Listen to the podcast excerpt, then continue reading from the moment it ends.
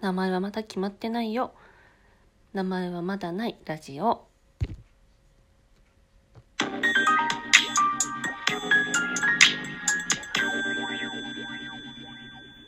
皆さんお元気ですか？まだよ名前は噛んじゃった。名前はまだないラジオ撮っていきます。前回お話ししました。質問くださいって言ったら質問をくれた素敵な方がいらっしゃったので、お礼も兼ねてお返事していきたいと思います。質問ありがとうございました。ですね、この質問欄がここに表示されるんですよね。ありがたい限りで。よいしょ。あ、見れない。あ、見れた。はい。ですね。あ、そういえば、一昨日頼んだ Amazon のイヤホンが、プライム便なのに届いてなくって、それが悲しいお知らせです。ポストにも入ってないので、何があったかもう一回調べなきゃいけないんですけど。なので、今はまだ普通に iPhone にそのままで撮ってます。はい。ですね、この質問をしてくださった方、多分、ヘアメイク、を学んでる方なんだろうなって思うんですけど、メイクを人にするときにメイク道具が合わなくてジンマシンみたいにもし荒れたら、ヘアメイクの人ってその荒れてしまった場所をどうやってメイクするんですか？とっさのメイク直しと言えばいいのか分かりませんが、プロならどうするのかなと思って、素人の自分がもしこういう現象が起きたらファンデで厚く塗るって感じでどうにか隠す想像しかできなくてとの質問でした。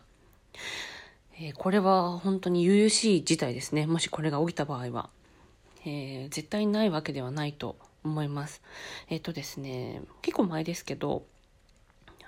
CM の撮影でモデルが何体かいて、でその時ももちろんヘアメイクも何人かいたんですけど、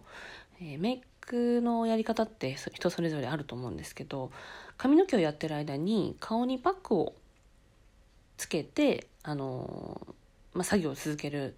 ヘアメイクがいたんですけど、そのヘアメイクがのせてたマスクがそのモデルに合わなくて、で肌がピリピリするってなって急いで剥がして顔を洗ってもらってきたんですけど、やっぱりその後すぐにはお化粧できなくて、なんでお肌が落ち着くまでっていうので撮影が止まったことあります。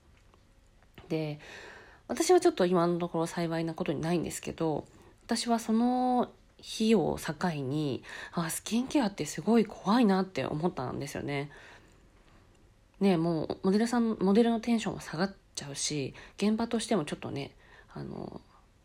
硬くなっていく、どんどん空気が硬くなっていく感じがどうしても出ちゃうので、なので、質問としてはね、どうやってメイクするんですかってことなんですけど、そのままやっぱメイクするってことは基本不可能に近いかなと思います。もうその状態で、もちろんモデルも撮影しなきゃいけないって思ってくれてはいるので、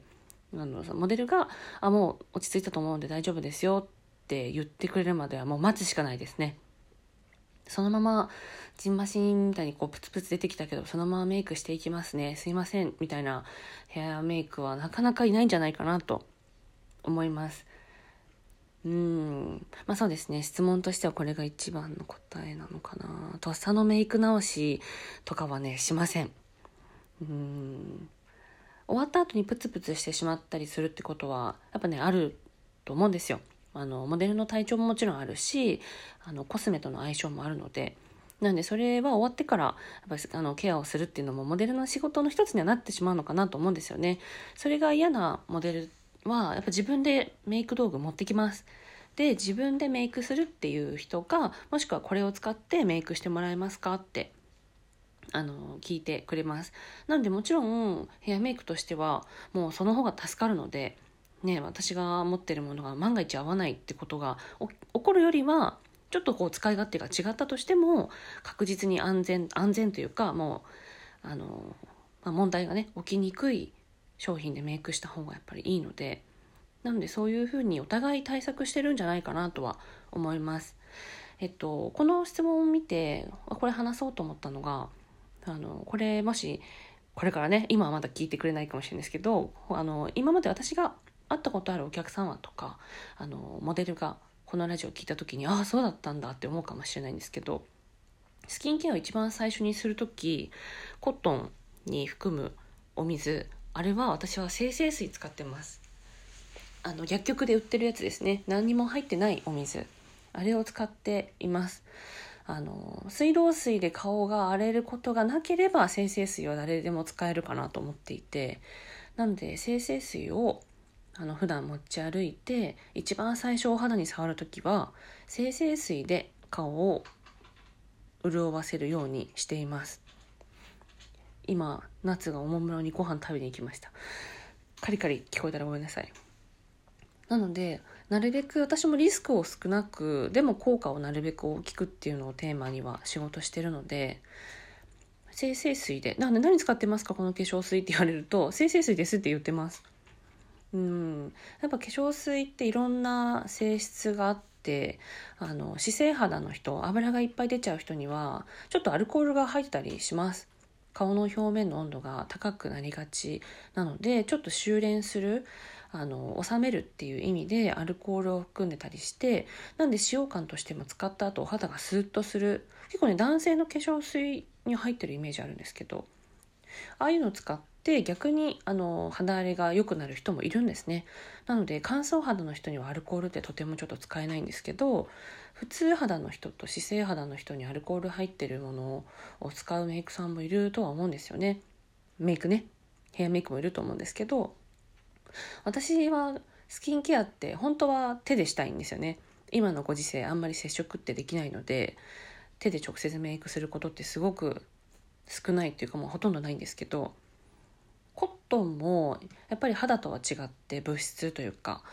硬いものにはなるので、いくら使用感が柔らかくても、なんであんまりコットンでゴシゴシするのも好きじゃないので、その上アルコールが含まれてる化粧水を使うと、やっぱりこのほっぺの高いところ、頬骨の上あたりって、重力の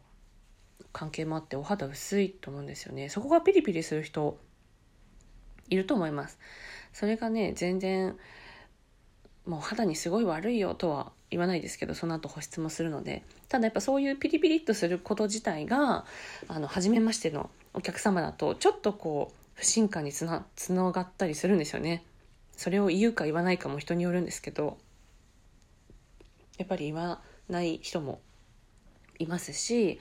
あとはそういう目に見えないその接触、触られた感じとか、あとは匂いとかでそのヘアメイクの印象って決まってくるというか、お互いの会話になる気がして私はいるので、なんでいかに優しいタッチ、いかに接触してる部分に不快感がないかってことをすごく気にはしているので、なんでこの一番最初に化粧水とか乳液が合わなくてピリピリするっていうことは、もうほんと 99% ないようにしてもらえるのがいいんじゃないかなって思います。この質問してくださった方に対しても、すごい高級な化粧品の方がテンション上がったりもすると思うんですよね。普通肌の人は。ただ私もちょっと敏感肌なところもあって、メイクのテストをヘアメイクにするときに私の顔で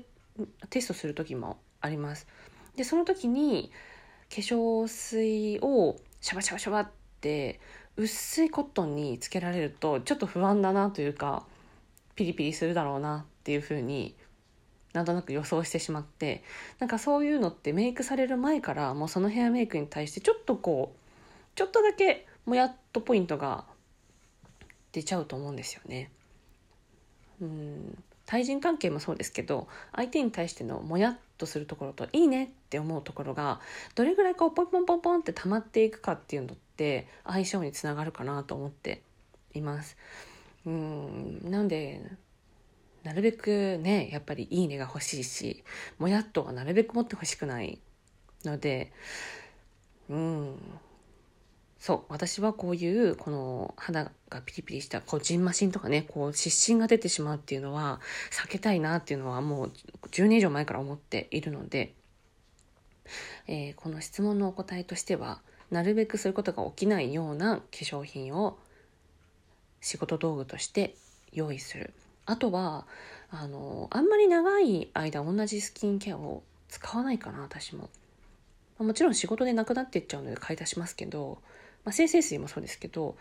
同じ商品をずっと持ってないかな。なるべくこうコロコロ回すようにはして、常に化粧品、スキンケアっていうのは買ったその日が一番新鮮なんですよね。でそこからはどうしても必ず品質って劣化していくものではあるので、なんでそういう意味では長く使わないっていうのも一つの防御策なんじゃないかなと思います。でですね、万が一それでも一番最初の施術ですね、スキンケアの時にお肌が合わない、ピリピリするって言われたら、もうすぐに顔洗ってきてもらってください、モデルに、お客様に。でもうそれができない場合はコットンを1枚じゃなくて 2,3 枚ふかふかな状態で持って、で水道水ですね、できればアベンヌとかああいう温泉水とか私が使ってる精製水とか何にも入ってないものでゆっくり拭き取る、もしくは拭き取ってもらう。ピリピリした時に他人から触られるともっとピリピリ感じることもあると思うので、そういうふうに対処をしてお肌が落ち着くまで待ちます。もう待つしかない。なんでそれをクライアントにもすぐに伝えに行って、で今からお肌ちょっと休ませてもらってますって、なんでちょっとだけ撮影をすると思うんですけど、すいませんっていうのを先に言う。何やってんだ今ヘアメイクはって言われないように、起きてしまったことはもうしょうがないのですぐに報告して、で指示を待ったりとか、あとはもうモデルに気を使わせないように、するっていうのが一番のすることですかね。やっぱメイクの話ってすぐ時間過ぎちゃうな。長い時間すいません、ありがとうございました。お付き合いではまた。